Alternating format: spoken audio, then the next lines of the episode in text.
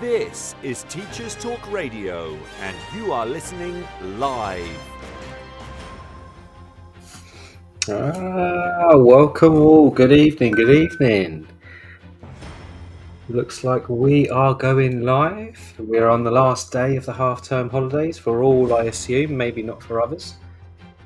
It's been good to be resting.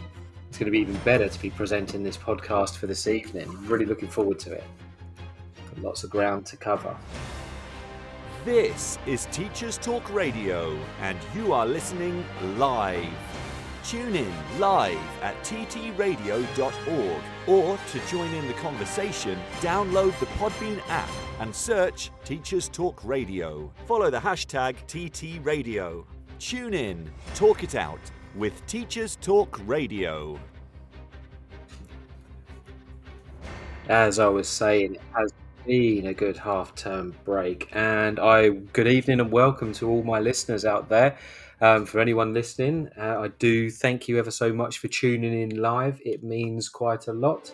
Um, it, it's it, it, has been a great half term. Um, you know, just to have that time off to relax, to kick the feet up, spend time with the kids. You know, it's even been you know the weather's been great. You know, I've been in the garden. I've spent time potting around. Know, I can't wait to get back to school and talk to my colleagues about my composting because that has been amazing. Like this year, I tell you, keeping rabbits, keeping the animals that we've got. We've composted down, down, down the sawdust, everything, and now I've got this fine, rich, black, humus rich um, soil. Like my my old geography A level teacher would be immensely proud of me for creating this. It's been years in the making. I've been trialing um, to to and from. So I've spent today actually potting up some houseplants um, with the said compost, and I've just been relaxing. Really, um, nothing too strenuous, but I know that we've got the week ahead coming. I know for many of you, it probably would be looking at that second round of summative assessments coming up um, I most certainly do need to get ready for those this weekend, um, uh, as ever it is important to do so. Um, anyway, let's get moving on with the show. So, good evening and welcome to today's episode on leading in the 21st century. This is the Podbean podcast from Teachers Talk Radio that dives deep into the world of education and brings you all the latest news and insights to help you stay ahead of the curve. In today's episode, we're exploring the ever evolving landscape of digital education, um, from the development of new policies to the realities of the classroom. We'll be taking you on a journey through time, as ever, like you know that I do like a bit of time traveling, as we visit two very different schools and explore how they approach digital learning. Plus, we'll be introducing a brand new segment to the show of Did You Know? Where we'll be sharing fascinating facts and insights from the world of education. So sit back, relax, and join us as we take a deep dive into the fascinating world of education. Um, now, just before we begin the topic at hand, which is the digitalization of education, uh, we will be discussing like the policy framework that will sit behind this. I just want to give you a heads up as to what this show is going to look like in terms of time, in terms of you're sitting there and listening. I, I, you know, I'm a big fan. Even in the classroom, I like to make it clear to my students that this is the journey that I'm taking you on, and I'll do that with you, my listeners, as well. So we will start the show today with an introduction to policy framework. It sounds boring, but I promise you, it will be a blast. Um, after we've had that brief introduction as to what a policy framework is and why it's important for um, a digital approach to education, we'll discuss the key stakeholders involved and really what the impact of digitalization would have on those stakeholders. We'll then, and this is the most exciting part, I've been practicing this section day in day out over the half term. Um, I hope I do it uh, do it proud. I really am. But the third segment of the show uh, is the "Did you know?" segment, where I will be presenting to you five wondrous facts, all associated, by the way, with the show itself. We'll talk about that more as the show goes on, though. Um, we'll be stopping, obviously, for breaks. Um, we're stopping um, to hear the news that we love so much on Teachers Talk Radio.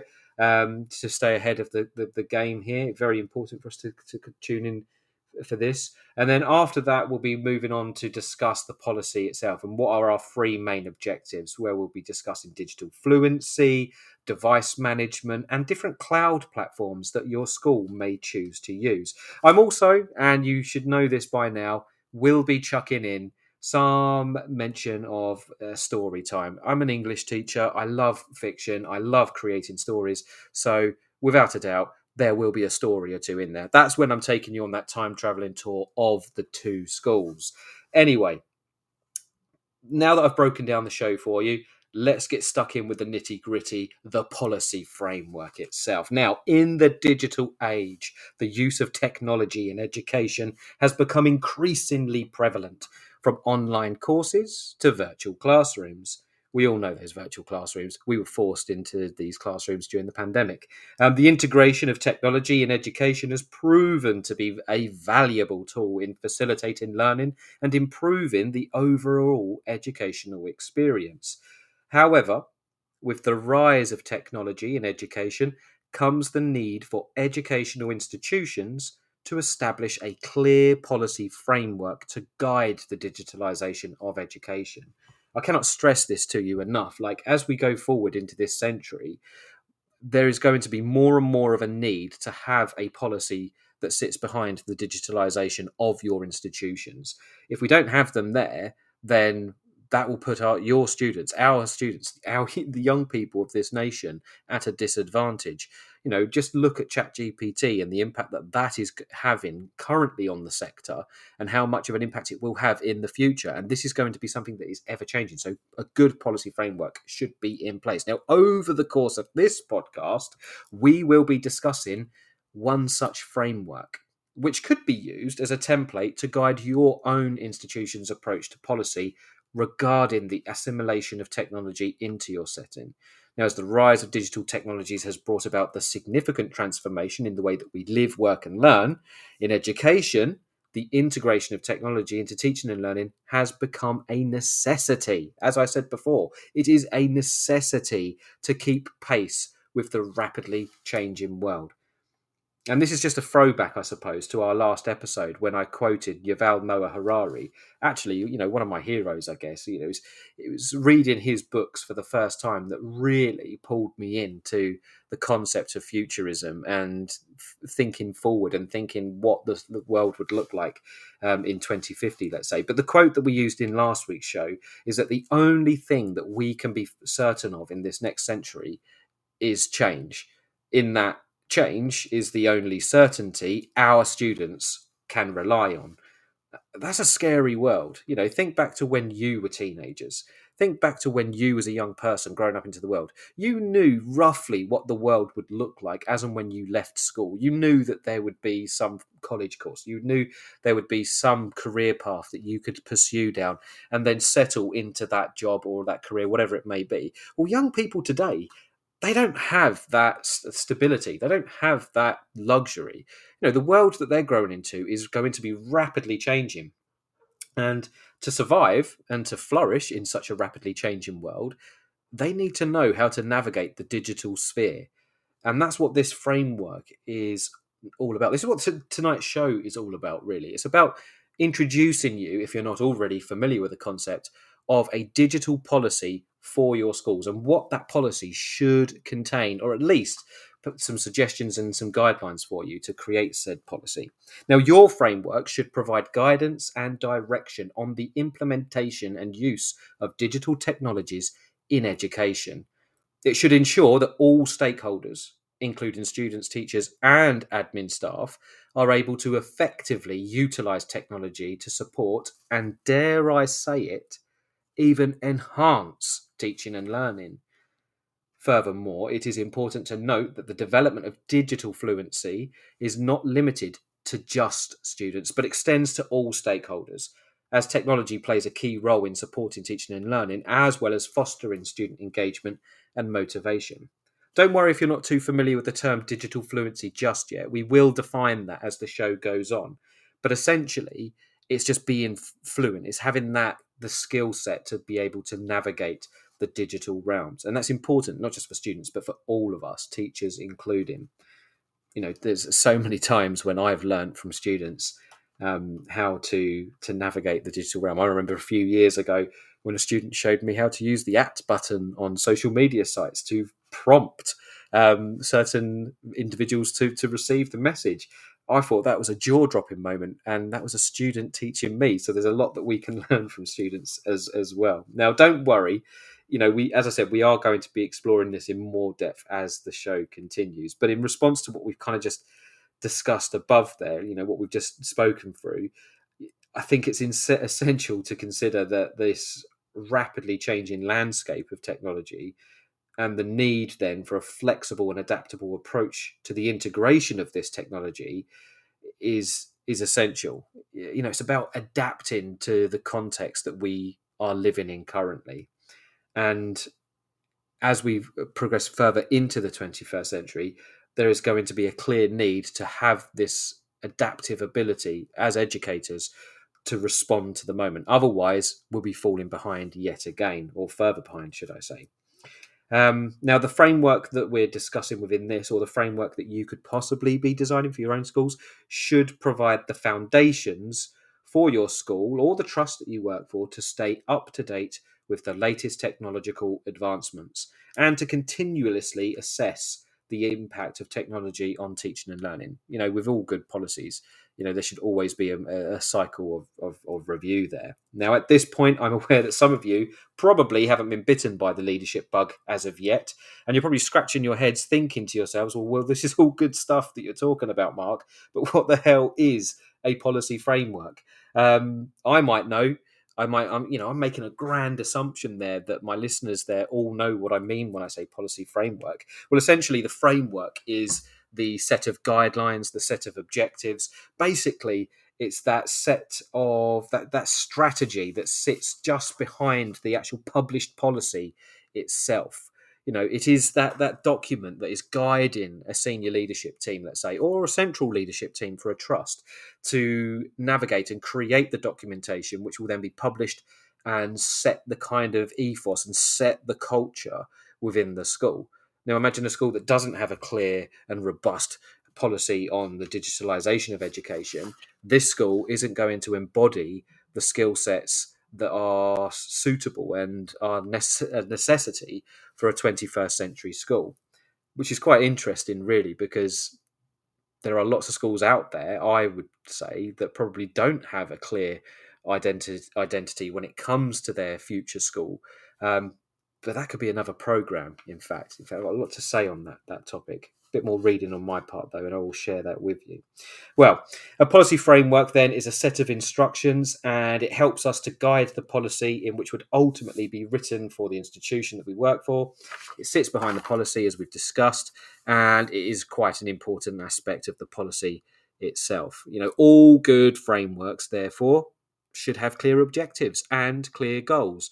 And if you if you are serious about developing a framework for your own institution in regard to having a successful digital policy, then you need to be absolutely clear as to what these goals are. Now, first of all, there is the goal of developing digital fluency, um, digital literacy, if you will.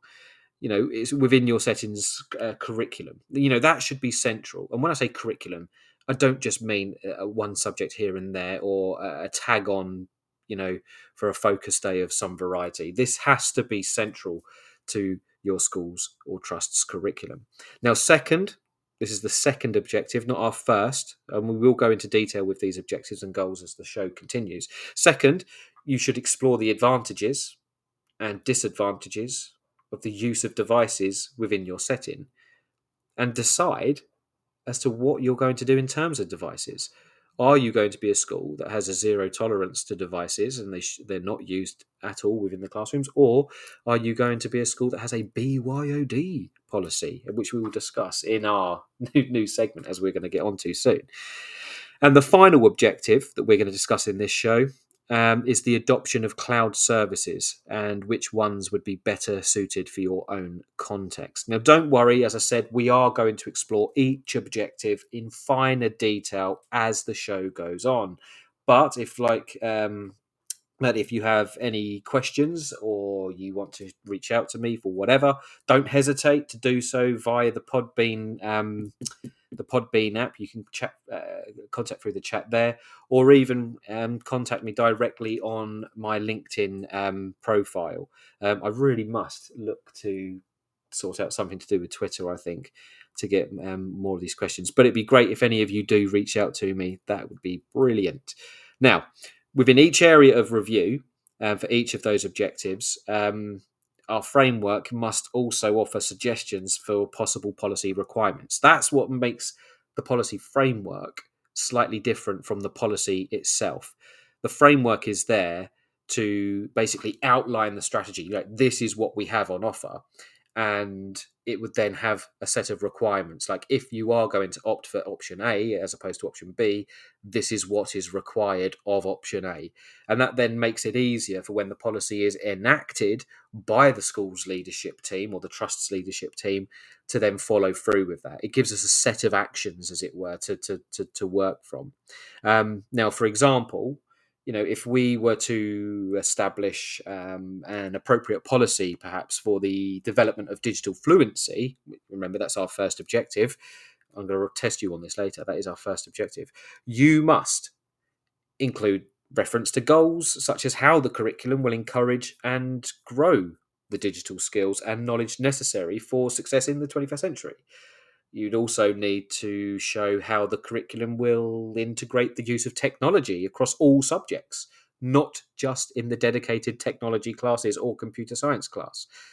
Uh, you could also, in the requirements for this digital fluency, show how the curriculum can measure digital fluency in a consistent and meaningful manner. So it's not just a tag on again, like it is an assessment. Oh, look, everyone's done brilliantly. It has to be consistent, it has to be meaningful. So when it comes to those three objectives within your digital policy framework, within those three objectives, there should be a set of requirements depending on, on what it is that you'll explore. Lastly, and I promise this is the last part, when writing the policy framework itself, it is important to consider the advantages and disadvantages that uh, of the policy requirements for each uh, approach.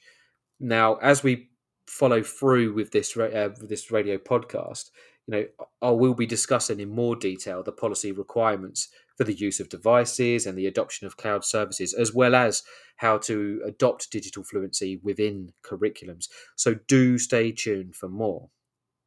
That's the introduction done. I know that was a load to take on. You know, policy is not something that you know we, we all put our hands up and want to sit through and discuss. I know that, but it is important for educators in the 21st century. Any leader worth their salt knows the value of a good policy sitting behind them. You know, it gives us rationale, it gives us purpose, it gives us drive within our institutions. So the intro is done. Hopefully, you've got yourself a coffee. Hopefully, you're sat down somewhere comfortable um, and you're ready to switch that mind of yours on to start the learning process. Now, before we get started on the nitty gritty aspects of the policy design, I just want to summarize the potential impact on our key stakeholders. I love stakeholders. I first came across the term when I sat on a governing body years ago, and you know, there was all talk of stakeholder this, stakeholder that. And it slowly dawned on me that the school wasn't just a place with teachers and students. There were so many people, so many people invested in the entity. Um, and it's something I feel quite passionately about in education today, like considering the impact that we have, not just on the students themselves, but all stakeholders. So let's talk about our first stakeholder. This is our chief stakeholder, the students.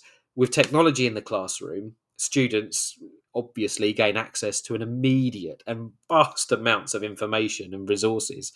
You know just just imagine for a second if you will you're teaching you know you, you're teaching your subject. Uh, you know it could be whatever subject you're teaching. Just imagine this okay?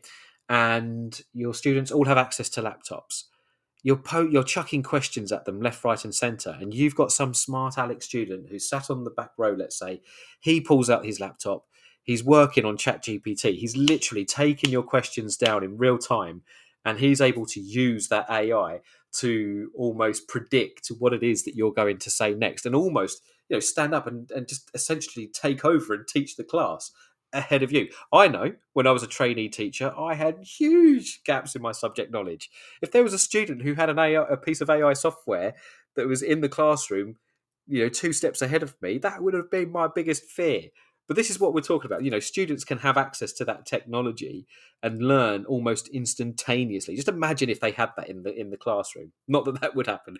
You know, perhaps there would be policy set up around the fair usage of ChatGPT, but that's that's for another show perhaps. Now, it will allow them to explore and learn at their own pace and even collaborate with their peers. There's that collaborate word. I love this. We'll talk about that in more time as the show goes on. Now, I will place emphasis on the previous point in terms of collaboration because collaboration is a practice that you know is going to be essential for the 21st century and we want our students to be able to collaborate in a safe learning environment to better equip them for the world that they will eventually have to navigate which is those digital spheres that I was talking before. The goal then of a robust digital policy is to empower students to become independent learners and responsible digital citizens. So there's some you know impact on our first core stakeholder the students so, with this in mind, we better keep our ears to the ground, as if we are lucky, you know, as I said earlier, we might even learn a thing or two from them. You know, typically, as I mentioned before, young people tend to be um, slightly more ahead of the curve, as it were, when it comes to the digitalization of the world around them. And we can learn as much from the students as they can learn from us. But we are the adults, we're the professionals. You know, we have to teach them how to collaborate online. We have to teach them and give them that space for them to make mistakes and to learn how to be a digital citizen. Now, next up, we'll talk about our next stakeholder, which is teachers. That's you guys, uh, I hope. There might be some teachers listening, there might be some non teachers listening, unless Buzz, the school dog, is tuned in again. To which I say, "Who's a good boy, Buzz? Who's a good boy?" Uh, I, I I had to do that shout out. I absolutely love Buzz, you know, one of my best colleagues. I shared an office with a with a school dog not so long ago. Well, not my previous school, the school beforehand. Um, he's still in service today, I believe. Um, I get regular updates from my sister and, and some of my old colleagues. Um, he's still sniffing around and occasionally snatching the odd sandwich out of uh, staff out of the staff room. Um, brilliant stuff, Buzz. So keep up the good work. Anyway, if Buzz, if you are listening, I consider you a teacher as well. So anyway, teachers, as technology plays a large, sorry, anyway, teachers, as technology plays a larger role in the classroom teachers must be equipped with the necessary skills to effectively integrate it into their teaching. That means training on digital tools and resources which supports them to how to, you know, effectively incorporate technology into lessons. You know, this is a big passion of mine and something that I'm interested in researching as I go through 2023. You know, how are we training and upskilling teachers in the use of technology in the classroom, but not just using like technology is in the hardware but the actual software how do we you know how could we utilize ai to further enhance teaching and learning? But don't worry you know you know uh, teachers sometimes are quite fearful of technology but you know i have to say this to you and really spell it out it's there for us to use as well as the students. You know we could utilize the, the power of technology to enhance teaching and learning and students will do incredibly better. Now, our next stakeholder is the admin staff, who also play a crucial role in our institutions. It's these guys that use technology to streamline the experience of both students and teachers alike. You know, especially the technician staff that will ensure that the technology that we use is safely and effectively in you know being utilized in the, the appropriate manner inside a school but it's not just the technicians we're talking like the admin staff, we're talking receptionists, we're talking about pastoral workers, we're talking about teaching assistants, even. You know, every adult in the school should be digitally fluent to be able to streamline and make their experience of working in the school far easier. You know, you imagine this time that a, a, a pastoral lead, um, a behaviour support manager could save if the doing tasks are automated by an AI. That frees them up to have more contact time with the students that might need to have that human contact um, with them. Um, so you know the the technology there, if we upskill our staff, could also have an impact on on admin staff as well. Um, it might be that you know this admin staff, uh, stakeholder, um, we have to involve developing like policies and procedures um, that support those roles to be able to do that contact time or in the case of keeping children safe and, and making them responsible digital citizens setting up a policy that allows us to guide them and to support and enact um, that support to ensure that everybody is safe whilst we're in line um, our fourth stakeholder and this is sometimes forgotten by by educators is our students parents uh, and guardians, um, knowing that their children are using technology in a safe and secure manner, in my opinion, anyway, is is essential. You know, you have, you know, if we were to implement a comprehensive technology policy, a digital policy at our schools, um, we should be providing assurance to parents and guardians that their children are protected whilst they are making use of that technology in the classroom. Um, and the benefit of this is that we're not just having like that direct impact on the students but we can educate parents on the positive impacts of technology and also kind of grow their skill set as well because don't forget you know many of the parents that are sending their children to secondary school today they were at school say 10 years ago let's say let's imagine for a second maybe longer. Um, and the world was a very different place then. So you know they're also having to come to terms with the digitalization not just of education but the digitalization of the world. And and perhaps there's an opportunity for us to educate our parents in how to monitor and how to um, be responsible digital citizens. You know there's a there's a huge gap there a huge hole that perhaps needs filling now as I said, it's, it's, it's important there to get parents on board, as was as it is with all stakeholders. But and this is a fairly serious comment that I want to get across to you all is that the integration of technology in the classroom, yes, it can have a significant impact on students and teachers and admin staff and even parents. But the final stakeholder that I want to kind of discuss is the wider community, you know, the global community, even. By promoting the use of technology in education, we can demonstrate the value of technology and foster a culture of innovation and creativity um, outside of the school's direct sphere of influence. Now, if we want to make the world a better place, let's say, it starts with growing the right mindsets in the right manner so that those influenced by our institutions can go out there in the wider world and do some good. So let's get everybody involved. You know, don't just, you know, stop and think that your education digital uh, policy is just for your institution. It's not. It's, it's it's for a wider purpose.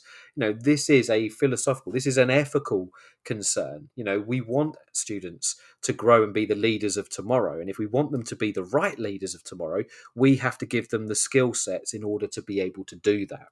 Now, let's just conclude this part of the show. We've done the intro. We've discussed the stakeholders.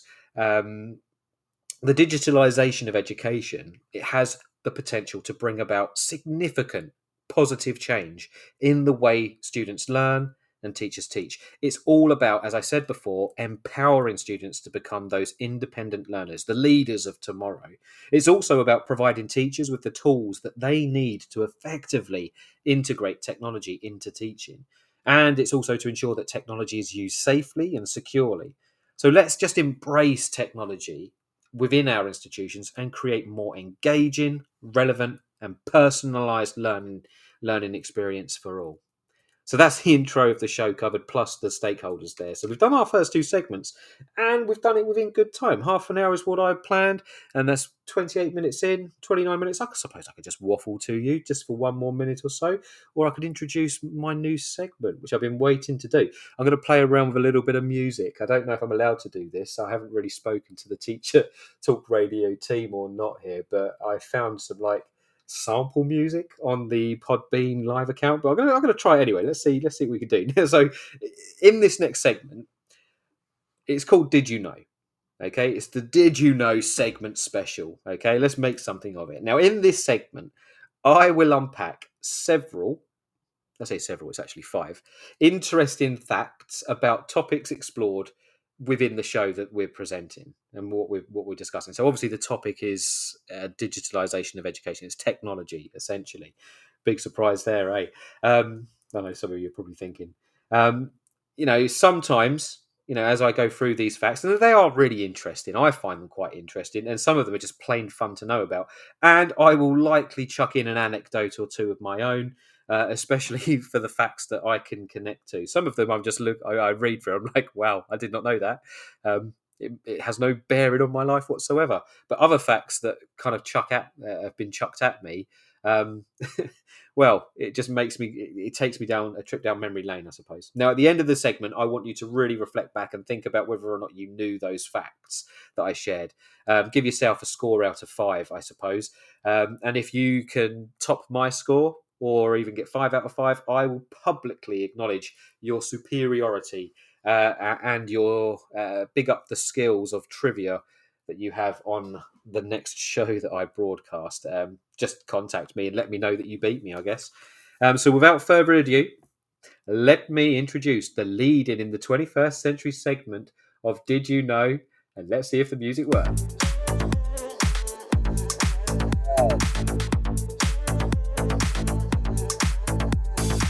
Hi. Did you know that the world's first computer programmer was a woman, Ada Lovelace, a mathematician and writer? Um, she's widely regarded as the world's first computer programmer for her work on Charles Babbage's proposed mechanical general purpose computer, the analytical engine, and that was in the Victorian period, the mid 19th century. Lovelace recognised that the machine had potential beyond pure calculation and created an algorithm that could calculate Bernoulli numbers, making her the first to publish a complex computer program. Personally, I think you should all know that because two weeks ago I had spoken specifically about um, Ada Lovelace, or it might have been the first show that I broadcast, but she definitely was featured on the program because quite often women are all too often forgotten or marginalized from the history books. And actually, Ada Lovelace is somewhat of a hero in our household um, because of what she, what she's done. Um, I think she's a fairly interesting character in herself. You know, she was the daughter of Lord Byron. Um, if you don't know who Lord Byron is, you know he's that crazy loon, um, the romantic lunatic that basically um, started uh, an artistic, poetic movement, uh, romanticism. Um, I studied Lord Byron when I was at university, uh, and I teach Lord Byron in poetry today. But he was renowned as a um, a free lover, let's say.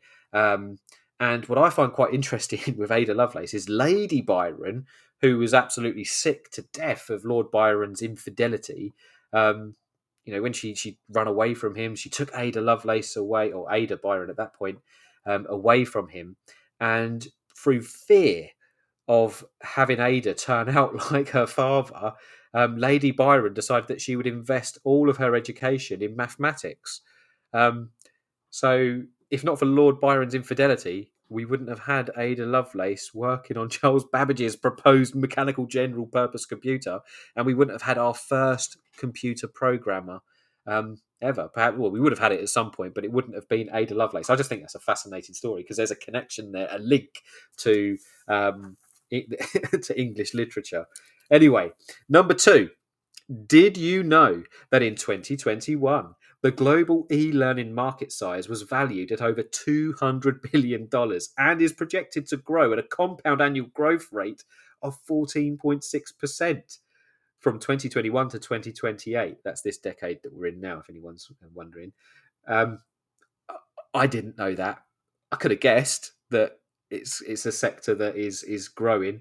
Um, if anyone out there is possibly looking for some savvy investments, could I suggest looking to invest in foundations um, within the UK? Uh, the UK actually has been a leader in e-learning um, with providers like FutureLearn and the Open University. I don't know if you could invest stocks in those companies, but you know, digital learning technologies out there, online learning and blended learning, um, which obviously was accelerated by the COVID nineteen pandemic.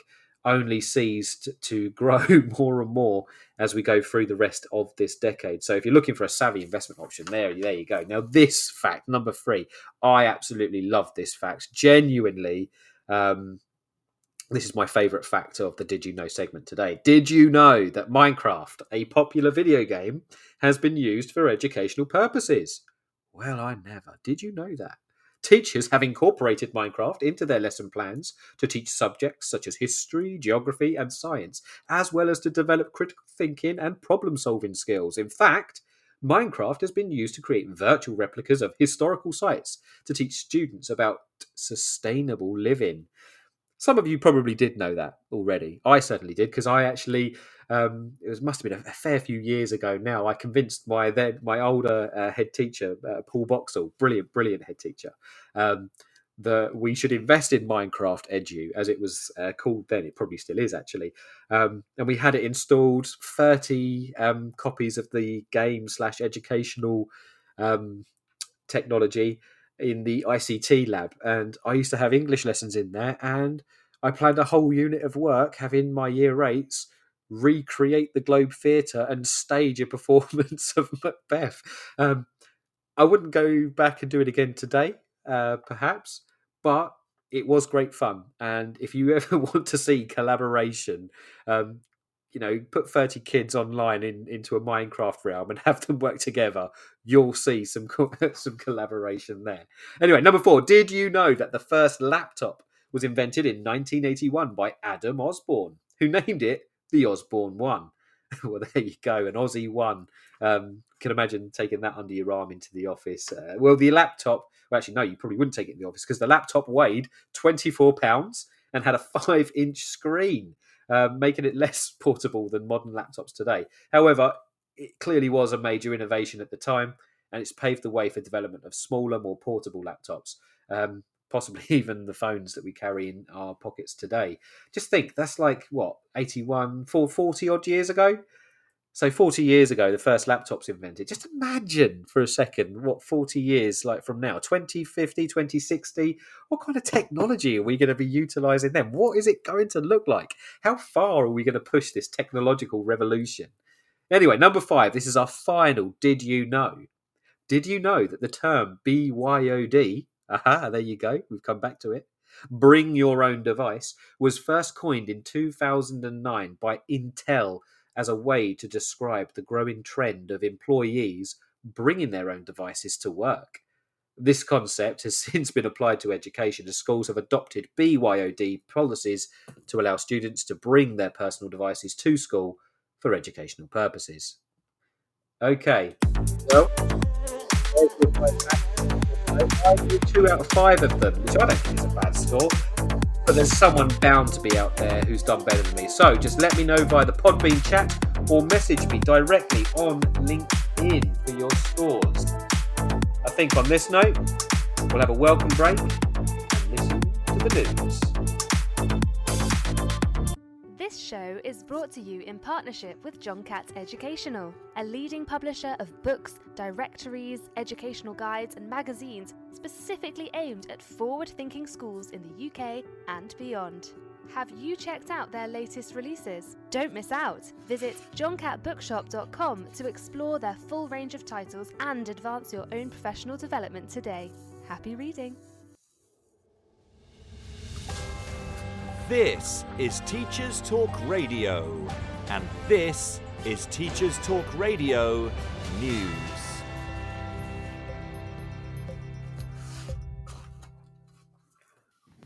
Cambrian News reports on Sport Wales survey of school sport and its findings from 2022. The results showed that 39% of pupils took part in organised sport outside of the curriculum, a decrease of 9% since 2018 with a further 36% of pupils reporting no frequent participation in an organised sport outside of the curriculum, an increase of 8%, making the nation less active than in 2018. The report also highlights issues with schools having appropriate equipment to make sport provision more inclusive, as well as concerns around a growing wealth divide. There is a 15% difference in participation in organised sport outside of the curriculum between the least and most deprived areas. The gap has increased since 2018. Football remains the most popular sport participated in at a community setting. In schools, there has also been a decline in the number of minutes of curriculum PE per week, with primary schools providing an average of 93 minutes, down from 99 minutes in 2018, and secondary schools providing around 93 minutes, down from 95 in 2018. The decrease in wider participation is attributed to the pandemic, but funding, adequate training, and reliance on volunteers also has an impact. Full details of the survey can be found on the Sport Wales website.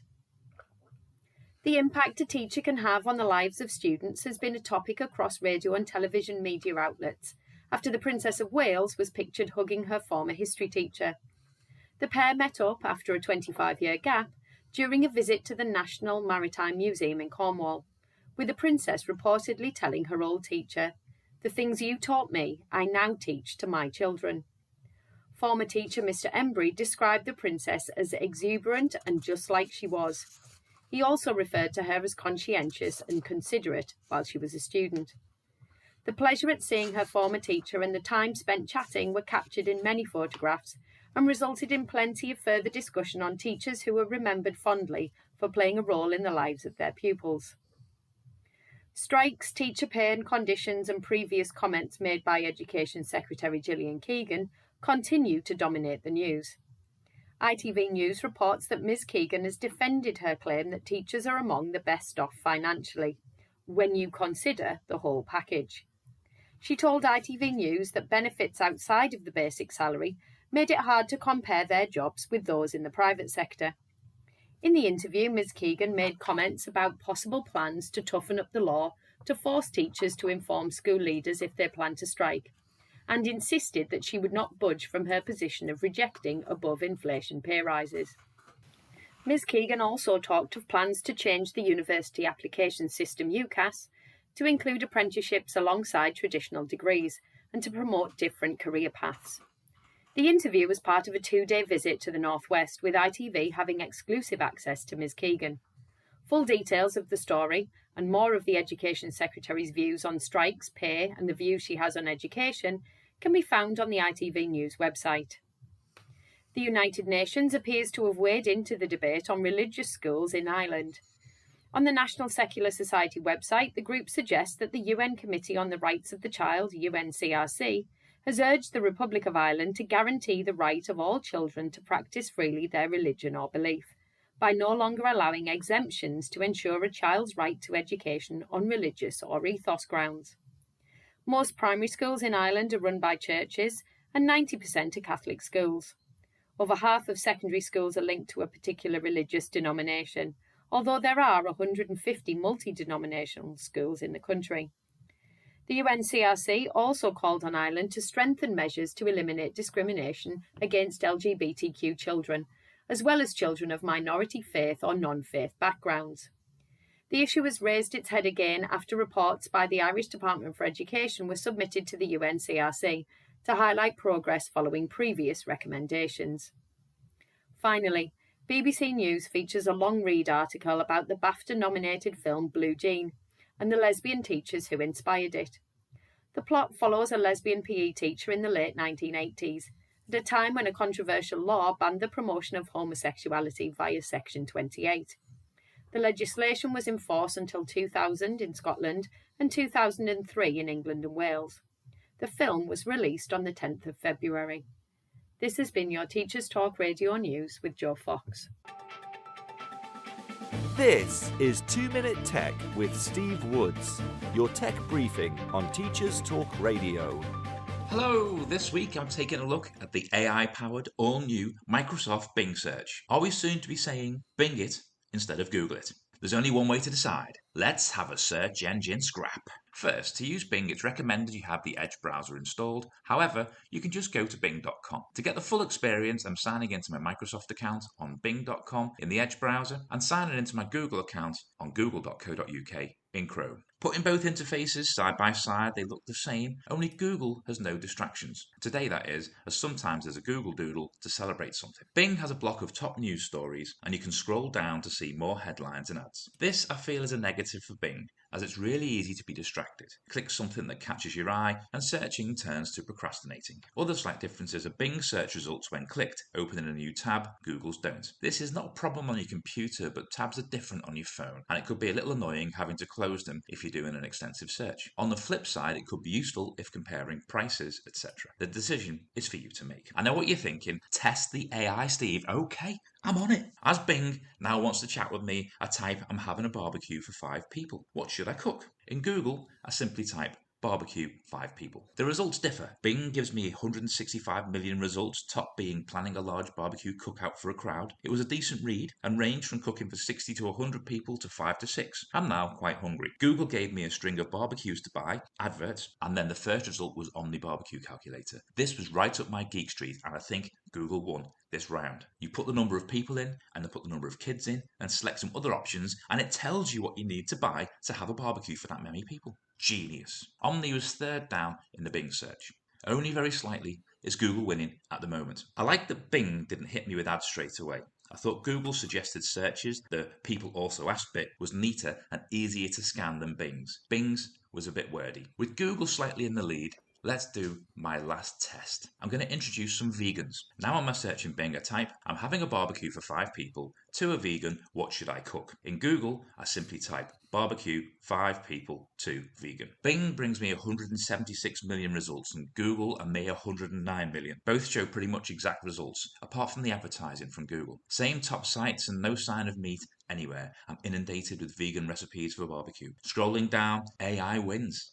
The sixth result on Bing is 20 tips for hosting a vegan guest to dinner. By the time I get to page 4 of Google's results, I've given up. To draw a conclusion, it's down to personal preference. Bing uses the same search algorithms, and the AI is new, so it's still learning. The question is really, what will it be like in the future when it's had time to learn more? Don't forget to tell us what you would do if a vegan was coming to your barbecue. Get in touch at TT Radio Official. I'm Steve Woods, and that was 2 Minute Tech. Two Minute Tech with Steve Woods, your tech briefing on Teachers Talk Radio. okay, welcome back to the show. I I, I love that two minute tech. I, I didn't even know that um, Microsoft Bing. Um, well, I could guess that they were investing in AI, um, but it's nice to hear that kind of search engine off there in that two minute tech. There, that was that was, that was pretty cool. Um, what would I do if a vegan were to come to a barbecue that I'm hosting? Well, my wife is vegan, so I've been doing this for years now. Um, basically, I've got a big enough barbecue where I have all of the meat products on one side of the barbecue, and then I have this huge space where I quite often cook the vegan um, what's its, as it were, and some vegetarians as well on the other side. Um, and I basically try my hardest not to mix the utensils up when I'm cooking the meat and the vegan products at the same time. Um, if you're really interested, though, I know a wicked recipe um, for chili corn on the cob. Um, oh, it's lovely. Um, you have to mix the butter up with some like chopped up fresh chilies, and then you kind of marinate that in the corn on the cob, and then you cook that. Well, you boil the corn on the cob first, and then you marinate it in the, the chili butter, and then you roast that on the on on the barbecue itself. Oh, they're delicious. Uh, but this is not a cooking segment. This is um, our podcast on leading in the 21st century, and I hope that you've settled um, back down.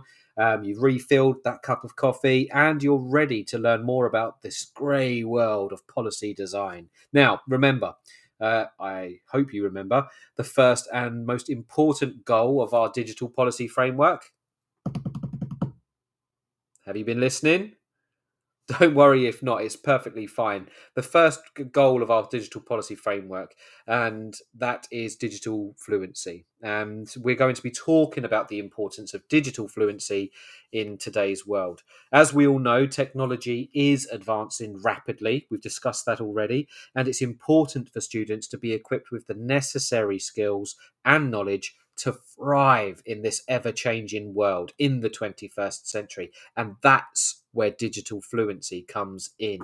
The ability to use technology effectively for communication collaboration, critical thinking, and creating content, all of which I hasten to add are the four C's of learning. You know, this modern curriculum should have these softer skills embedded within them. You know, obviously, we must still teach the national curriculum because that's what we're directed to do as teachers. That is what we have to do. Um, but there's nothing to say that we can't inject those four C's into our curriculums at the same time. And doing so through the digitalization of education seems to be a savvy choice. Now, first and foremost, if you are in the process of developing a policy framework for digital fluency, it's important to focus on integrating technology across all subjects, not just in technology classes.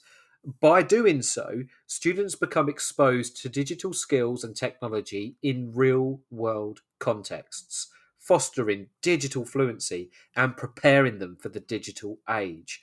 Gone are the days where we could sit at a desk, scribbling notes and gluing in resources. In today's world, technology is a vital part of our daily lives, and it's essential that our education system reflects this. After all, do we honestly believe that when our students leave the education system, that they will not be expected to navigate the digital world?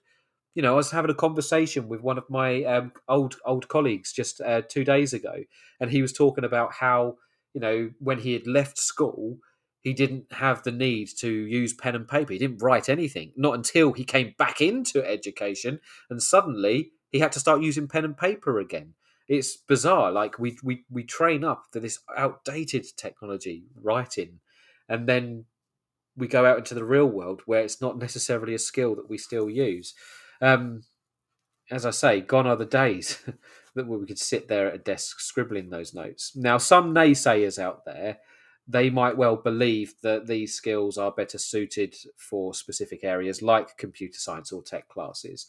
Um, yet, integrating technology into the curriculum has so many benefits, including enhanced learning outcomes, you know, uh, as well as increased student engagement and even motivation you know, if ever you want to motivate a kid, give them a piece of technology and they will go. Um, just make sure that you're monitoring it, have a decent policy behind that device that you're giving them. Now, the best example that I can give you has to root back to the "Did you know?" segment that we've just uh, we've just um, gone through, um, where we learnt about Minecraft education. As I mentioned before, like if you want to see a group of curious, uh, what a group of kids uh, can achieve in digital realms, then go no further to look there. Like I said, give 30 students access to Minecraft Edu, set them the parameters of what you want them to achieve within your subject area, and let them teach each other. Just watch it. It's a scary thing to do and a very brave thing to do as an educator because it's so far outside of the norm. But you can learn, and you probably will learn so much from them in the way that they collaborate and, and function. You know, if I go back to my heyday when I used it, you know, perhaps being the teacher that I am now, I would have slightly more of a pedagogical approach, I suppose, to introducing it to the classroom, um, and probably capitalize on that resource more so than I did as a you know a strapping twenty four year old as I was when I first played around with it. Now, more importantly, the integration of tech into the wider curriculum it prepares students for the future you know we've spoken about this at length you know the, you know creating digital citizens now where collaboration and communication through cloud platforms for example sets our students up for an age where they will be expected to navigate such technology we want to set our students up to be the leaders and creators of this tech that will further enhance the quality of life on this planet. And quite frankly, this will not happen all the while, students are bound to 19th or 20th century approaches to learning. It is essential, then, to consider the potential disadvantages of digitalization in education as well, such as the associated costs that we apply to it, the technological dependence, the distractions that it can cause, as well as the maintenance and repair responsibilities. A decent digital policy framework should outline the requirements for developing digital fluency, including integration across the curriculum. How exactly this will come about, and is it a single year plan or an integration that spans more than five years, let's say? It also needs to include consistent and meaningful assessment, perhaps best allocated to those uh, computer science lessons, perhaps not. You know, further to this, though, the educational leaders must have a clear approach to upskilling staff with professional development for teachers, as well as generating awareness of the move to a digital world to student and parents alike. You know, with most good policies here, in terms of digital fluency, it's not just about upskilling those students to be digitally fluent. You know, you, as any school leader will know, you will have staff out there that are not as experienced when it comes to the digital world. You know, don't, you know, we could look as far back as the COVID 19 pandemic when suddenly teachers were expected to, you know, teach from home and to use platforms and online learning that it was completely foreign, completely so far removed from the pedagogical experience of so many educators and professionals out there. You know, it's kind of like a baptism of fire, I guess, but because it's forced us to kind of consider and, and, and actually c- complete um, embrace the digital revolution. But on the flip side, it should be on the educational leaders' uh, uh, responsibility, part of their responsibility, to upskill those staff and make sure that staff are digitally fluent as we progress into the future. Because you can't have like a digital fluency policy um, where you're developing students' digital fluency if the staff are not digitally fluent themselves. So it kind of has to encompass the culture of the whole school as opposed to just this is on the students' back. They are the ones that need to be digitally fluent. Now, obviously, all of the items that we've discussed there are important, but what's just as important is the context of your own setting. Um, you know, it's the context that you serve. There is no one policy out there that can be cloned and placed into the context of your own school, which is why, you know, I'm not sharing with you a policy framework that perhaps would be suitable for the school where I work. It doesn't it doesn't work like that. You know, you have to develop a policy framework that is suitable for your context. You could look at examples, you can look at models, you can listen to what we're exploring here, and use that as the basis for your uh, basis for your policy framework. But ultimately, it has to be something that is grown from the ground up. It has to be grown from the soil of your own context. You know, I'm, I'm going to refer to my colleague Elizabeth Carr. She, you know, I absolutely love working um, with Elizabeth. She's a great history teacher. Um, but she spoke to me about this old uh, history um, research paper, grow in your historical garden or something along those lines. I can't quite remember it now. Um, but it's about growing a, his, a, history curriculum and nurturing it like it's a garden and allowing it to grow as time goes on. I suppose what I'm saying here is that the context of your setting is the soil, and your policy has to grow from that soil. You know, don't expect it to be something that you put into place and it just has this panacea effect and and suddenly your school is digitally fluent. It has to be something that is led and planned for. Um, as mentioned, though, you know, if you don't do that, you know, I could only describe it to be like um, giving uh, a wild badger a bath or something along those lines, knowing that you're going to come out of that experience far worse. I don't know why I've just used um, the image of a giving a badger a bath. I've never given a badger a bath before, but I would imagine it would be like a, a terrible experience. Um, I don't know if anyone's ever given a badger a bath before. It'd be interesting to learn of their experiences. Now, I suppose what I'm trying to say though is that um, we all need to understand that digital fluency it, it, it isn't just a buzzword. You know, it sounds like it's a buzzword. I'm certain there are many educators out there that are using it, but digital fluency is a necessary skill set that our students need to thrive in this digital age. Unfortunately, not all schools have adopted um, this growth mindset. And my worry is that if such policies are not created and maintained, many young people across this country, across the globe even, will be left behind as the rest of society grow into their digital selves. My fear sits alongside that gap that already exists between the haves and have nots of this world.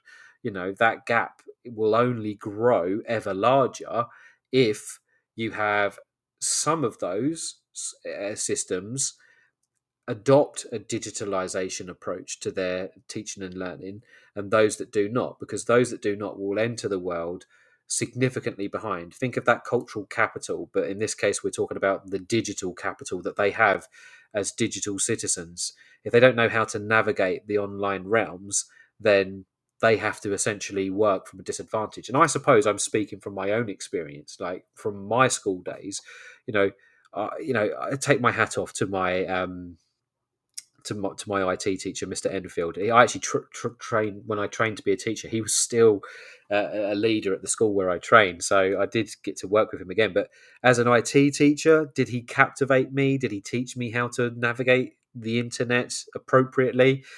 Uh, probably not. Um, I wish perhaps you know something I did learn in those lessons was how to use Excel, and I absolutely love an Excel spreadsheet. I genuinely do. Um, it, it, I could spend hours playing around with spreadsheets, um, but I remember going to college and then university, and suddenly being faced with having to navigate, you know, these fairly complex systems. To me, you know, even using Google uh, efficiently and effectively was foreign to me, and it wasn't until I met with one, one, one of my old friends at university who showed me this is how you use the internet that suddenly I kind of woke up and thought, wow, how far behind was I? Um, so it's not just a buzzword, it is a skill set, and it is important for schools to adopt um, the development of digital fluency. So, just to conclude this section, um, it's important that we continue to prioritize digital fluency within our policy frameworks you know to ensure that all students have access to this technology um, to technology that will prepare them for the future. As we move forward, we must work towards creating those comprehensive policy frameworks that prioritize the development of digital fluency for all students, regardless of their background, regardless of the subject. It should be central to the curriculum within the school. Now, it should be discussed around the leadership table. How are we creating a digital school? How are we creating a future school? How are we developing a school fit for the 21st century? Well, with this fresh in our mind, I do want to take you to our next segment of the show, which is story time. For those who have listened to my previous podcasts, you'll know I love a bit of fiction. Plato and have travelled to 2050 to explore the sci fi world of education through scenario planning. Well, this week we will stay in our own time, but be transported between eras through the descriptions of two possible schools. As I read, sit back, relax, enjoy the show.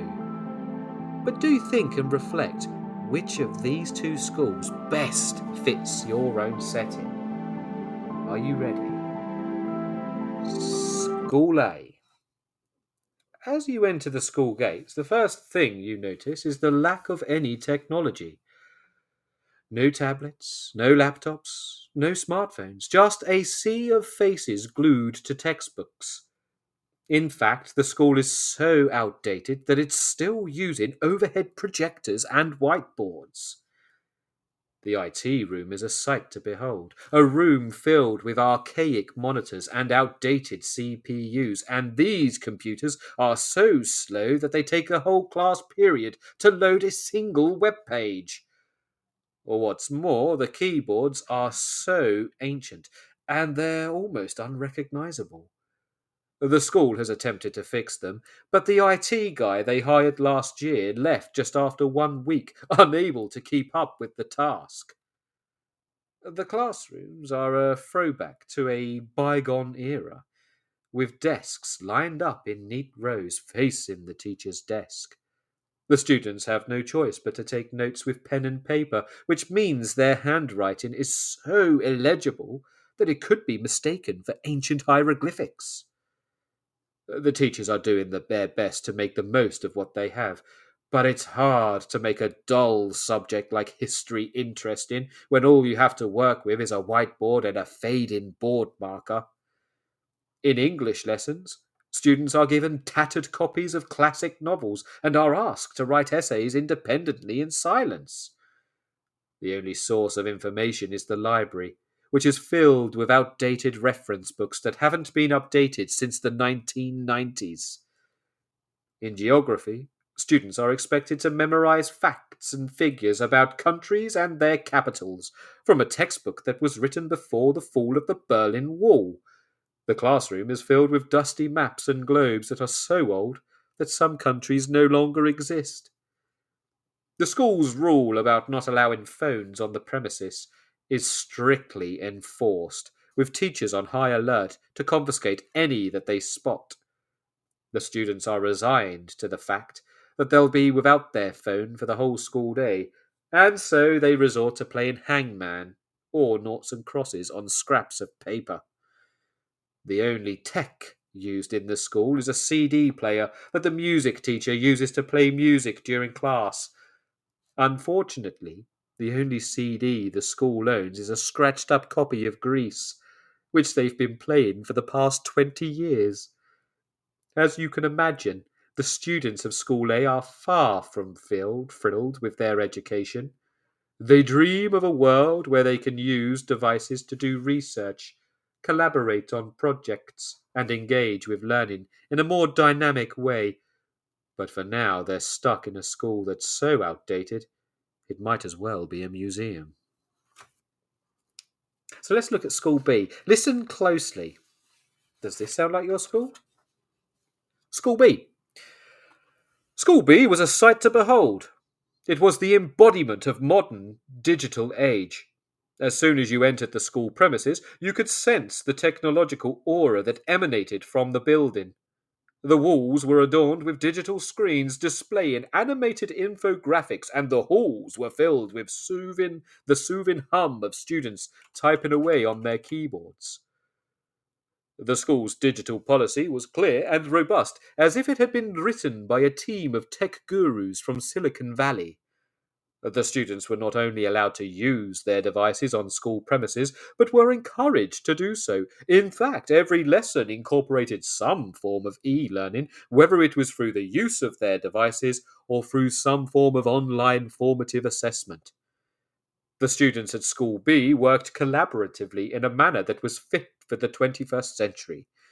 They didn't just share notes with each other, they shared Google Docs, Excel sheets, and PowerPoint presentations. They didn't just discuss ideas, they did so through online forums and chat rooms. They were the digital natives that their parents and grandparents only read about in the newspapers. But what was most impressive about School B was the digital version of the school that existed and was nourished by the students and teachers. It was almost like a hidden layer to the education taking place. This digital world is integrated into every aspect of the school. There are interactive whiteboards in every classroom, digital notice boards in the hallways, and online portals for students to access their grades and assignments. Students have access to an array of online resources, including ebooks, online tutorials, and educational apps, making it easier to learn at their own pace and in a way that suits their learning style. The English lessons were a delight to attend, with the students collaborating on their work through Microsoft Teams to write their essays and using online resources to fact check their work. The geography classes were just as impressive, with students using 3D mapping tools to create virtual landscapes and using Google Earth to explore different parts of the world. The art classes were a digital feast for the eyes, with students using digital tablets and software to create stunning pieces of digital art, which were then shared with the world through the school's online gallery. Even PE was not immune to the digital revolution, with students using fitness apps to track their progress and competing against each other in online challenges. As you left School B, you couldn't help but feel that you've just visited a school from the future. It was as if School A was a relic from a bygone era, and School B was leading the charge into a brave new world. So, what are your thoughts? Which of the two schools would best place your own institution in? Which would you prefer to work for? Now, I've worked for a few schools myself, and I know exactly where I would place myself given the choice. I've experienced the joys of both of these settings, and I know where I would place myself ethically, where I would put myself in that situation. But realistically, these two vignettes are not real. They are polar opposites for the intention of highlighting the stark contrasts education may find itself in within this next decade. A more suitable situation, which we would probably all associate ourselves with, would be the blend of the two together. School C, if you if you will. Now, this school has a digital policy. It's in place. It emphasises the importance of responsible use of technology in school. While not every lesson incorporates e learning, teachers use technology when it's appropriate to enhance learning. The school provides students with access to computers, but students are not allowed to use their phones during class. The English lessons at School C involve a mix of traditional pen and paper work as well as uh, assignments that require the use of technology. Students use online resources to research and collaborate on projects, but they also write essays and stories by hand. In geography, students use maps and atlases, but explore satellite imagery and online interactive maps to gain a deeper understanding of the world around them. In art class, students use both traditional and uh, media such as paint and clay, as well as digital tools to create and share their work. PE at School C involves both traditional team sports and fitness activities, as well as incorporating technology in the form of wearable fitness trackers and online resources that help students learn about healthy lifestyles. Overall, then, School C strikes that balance between a traditional and digital learning methods, recognizing the value of both in our transisting world as we transist into the 21st century. Now, this sounds more like the reality of our age today, you know, a hybrid of those two polar opposite worlds that we discussed in the story time. Now, uh, we do digress, okay? I think story time is over the time has come for us to tune back in, update ourselves with the latest news in education. yes, the DSL at school B would be overworked. Sounds crazy, doesn't it? Um, but we are going to jump straight back in with the news now. Um, and then we'll be set to just finish with our last segments. Hope you're enjoying the show. This show is brought to you in partnership with John Catt Educational, a leading publisher of books, directories, educational guides, and magazines specifically aimed at forward thinking schools in the UK and beyond. Have you checked out their latest releases? Don't miss out! Visit johncattbookshop.com to explore their full range of titles and advance your own professional development today. Happy reading! This is Teachers Talk Radio, and this is Teachers Talk Radio News.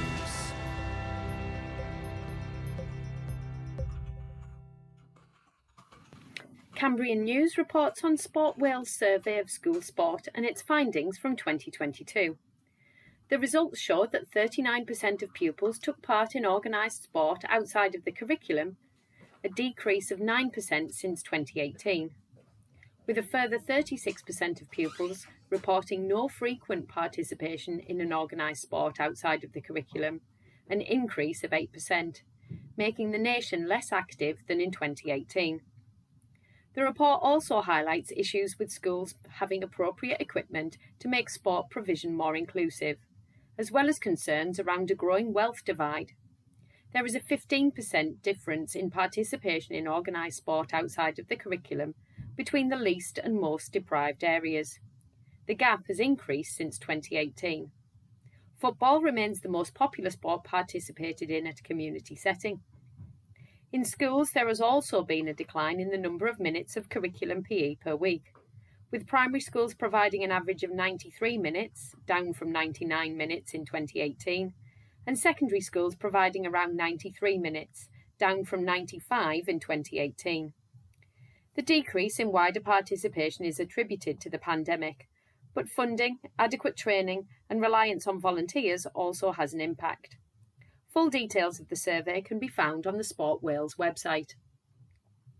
The impact a teacher can have on the lives of students has been a topic across radio and television media outlets after the Princess of Wales was pictured hugging her former history teacher.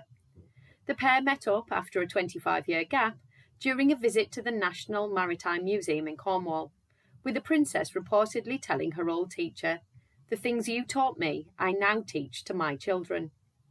Former teacher Mr. Embry described the princess as exuberant and just like she was. He also referred to her as conscientious and considerate while she was a student. The pleasure at seeing her former teacher and the time spent chatting were captured in many photographs and resulted in plenty of further discussion on teachers who were remembered fondly for playing a role in the lives of their pupils. Strikes, teacher pay and conditions, and previous comments made by Education Secretary Gillian Keegan continue to dominate the news. ITV News reports that Ms. Keegan has defended her claim that teachers are among the best off financially, when you consider the whole package. She told ITV News that benefits outside of the basic salary made it hard to compare their jobs with those in the private sector. In the interview, Ms. Keegan made comments about possible plans to toughen up the law to force teachers to inform school leaders if they plan to strike, and insisted that she would not budge from her position of rejecting above inflation pay rises. Ms. Keegan also talked of plans to change the University Application System UCAS to include apprenticeships alongside traditional degrees and to promote different career paths. The interview was part of a two day visit to the Northwest, with ITV having exclusive access to Ms. Keegan. Full details of the story and more of the Education Secretary's views on strikes, pay, and the view she has on education can be found on the ITV News website. The United Nations appears to have weighed into the debate on religious schools in Ireland. On the National Secular Society website, the group suggests that the UN Committee on the Rights of the Child, UNCRC, has urged the Republic of Ireland to guarantee the right of all children to practice freely their religion or belief by no longer allowing exemptions to ensure a child's right to education on religious or ethos grounds.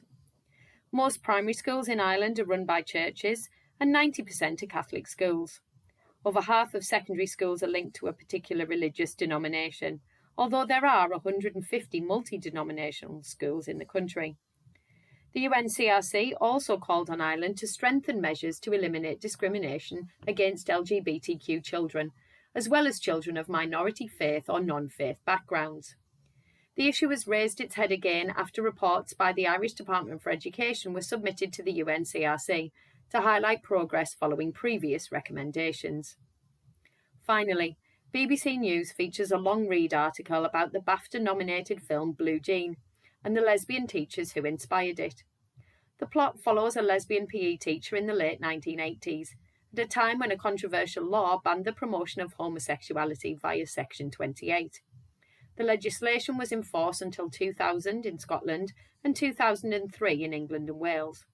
The film was released on the 10th of February. This has been your Teachers Talk Radio News with Joe Fox. This is 2 Minute Tech with Steve Woods, your tech briefing on Teachers Talk Radio. Hello, this week I'm taking a look at the AI powered all new Microsoft Bing search. Are we soon to be saying Bing it instead of Google it? There's only one way to decide. Let's have a search engine scrap. First, to use Bing, it's recommended you have the Edge browser installed. However, you can just go to bing.com. To get the full experience, I'm signing into my Microsoft account on bing.com in the Edge browser and signing into my Google account on google.co.uk in Chrome. Putting both interfaces side by side, they look the same, only Google has no distractions. Today, that is, as sometimes there's a Google Doodle to celebrate something. Bing has a block of top news stories, and you can scroll down to see more headlines and ads. This, I feel, is a negative for Bing, as it's really easy to be distracted. Click something that catches your eye, and searching turns to procrastinating. Other slight differences are Bing search results when clicked, open in a new tab, Google's don't. This is not a problem on your computer, but tabs are different on your phone, and it could be a little annoying having to close them if you're doing an extensive search. On the flip side, it could be useful if comparing prices, etc. The decision is for you to make. I know what you're thinking. Test the AI, Steve. Okay, I'm on it. As Bing now wants to chat with me, I type, I'm having a barbecue for five people. What should I cook? In Google, I simply type barbecue, 5 people. The results differ. Bing gives me 165 million results, top being planning a large barbecue cookout for a crowd. It was a decent read and ranged from cooking for 60 to 100 people to 5 to 6. I'm now quite hungry. Google gave me a string of barbecues to buy, adverts, and then the first result was on the Barbecue Calculator. This was right up my geek street, and I think Google won this round. You put the number of people in and then put the number of kids in and select some other options, and it tells you what you need to buy to have a barbecue for that many people. Genius. Omni was third down in the Bing search. Only very slightly is Google winning at the moment. I like that Bing didn't hit me with ads straight away. I thought Google suggested searches, the people also asked bit, was neater and easier to scan than Bing's. Bing's was a bit wordy. With Google slightly in the lead, let's do my last test. I'm going to introduce some vegans. Now on my search in Bing, I type, I'm having a barbecue for five people, to a vegan, what should I cook? In Google, I simply type barbecue, five people, two vegan. Bing brings me 176 million results and Google a mere 109 million. Both show pretty much exact results, apart from the advertising from Google. Same top sites and no sign of meat anywhere. I'm inundated with vegan recipes for barbecue. Scrolling down, AI wins. The sixth result on Bing is 20 tips for hosting a vegan guest to dinner. By the time I get to page 4 of Google's results, I've given up. To draw a conclusion, it's down to personal preference. Bing uses the same search algorithms and the AI is new, so it's still learning. The question is really, what will it be like in the future when it's had time to learn more? Don't forget to tell us what you would do if a vegan was coming to your barbecue. Get in touch at TT Radio Official. I'm Steve Woods, and that was 2 Minute Tech. Two Minute Tech with Steve Woods, your tech briefing on Teachers Talk Radio.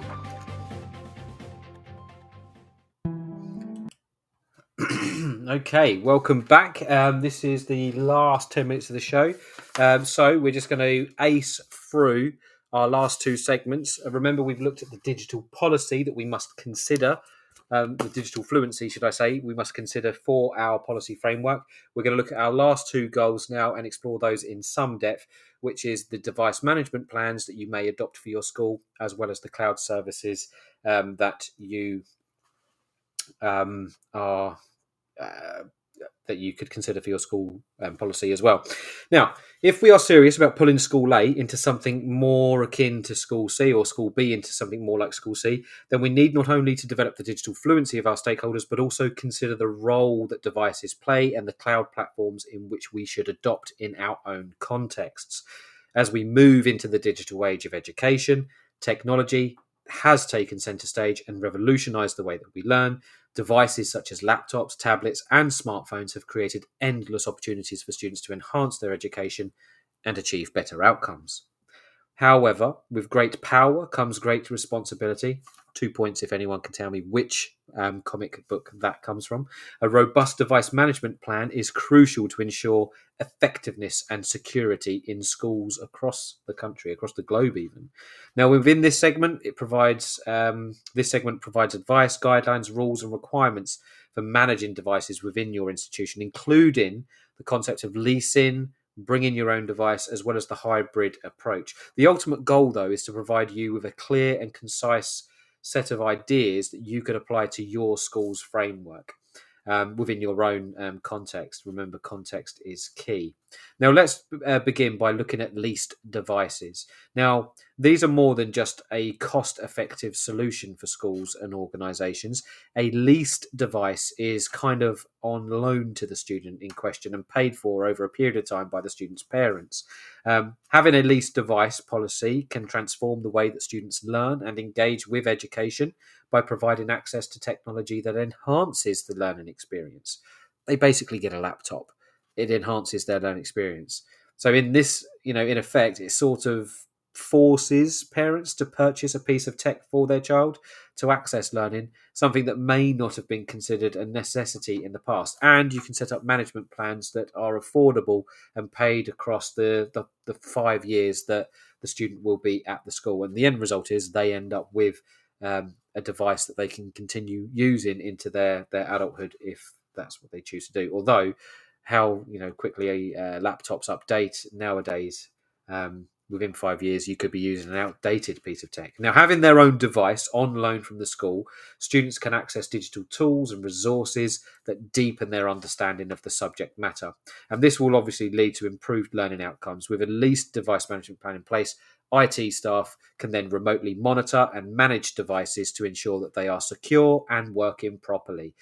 You know, it reduces the risk of theft, it reduces the risk of damage and loss.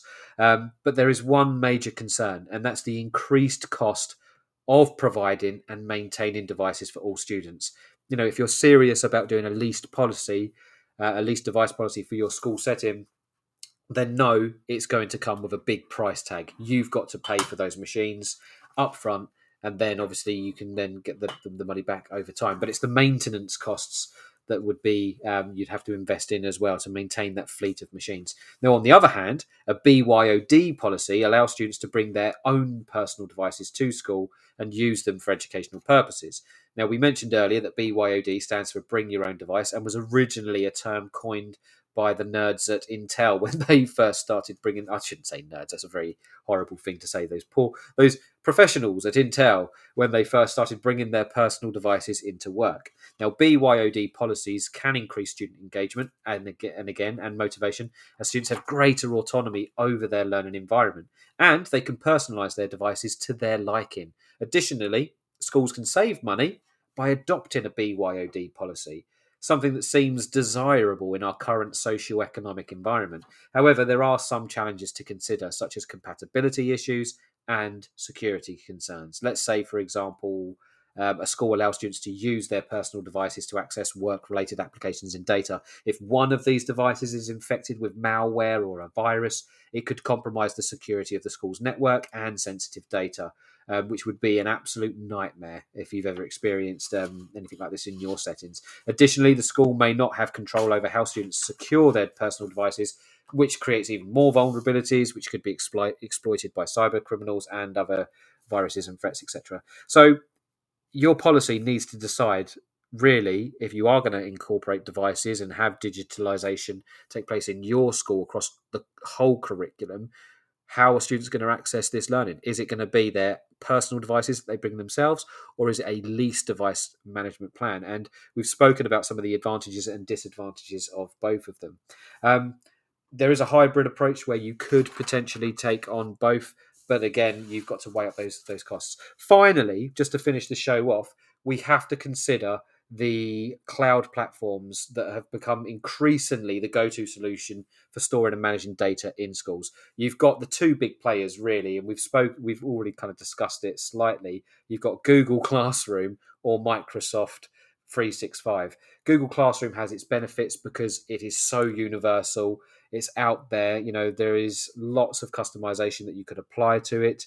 Um, you know, there's there's you know the, the, you know it's free to use essentially and it's synced to the internet really it's google.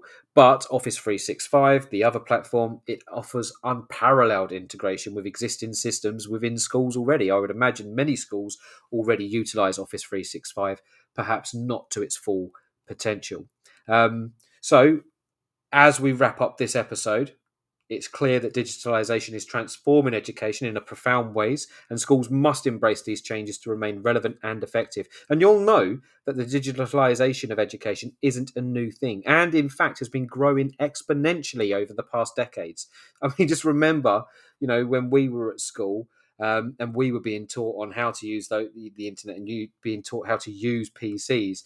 Um, but we think about the exponential growth that's occurring around us now as we further progress into the 21st century and AI systems are learning and teaching us how to code and how to create new technologies even faster than before you know schools should have a comprehensive policy framework that clearly sets out its objectives in assimilating to this digital world, you know, developing that digital fluency for all stakeholders, outlining a clear approach to device management plans, as well as aligning to a cloud service that is suitable for their context all the time, being ready as well to flex and adapt to the context of the school whereupon the policy is being set.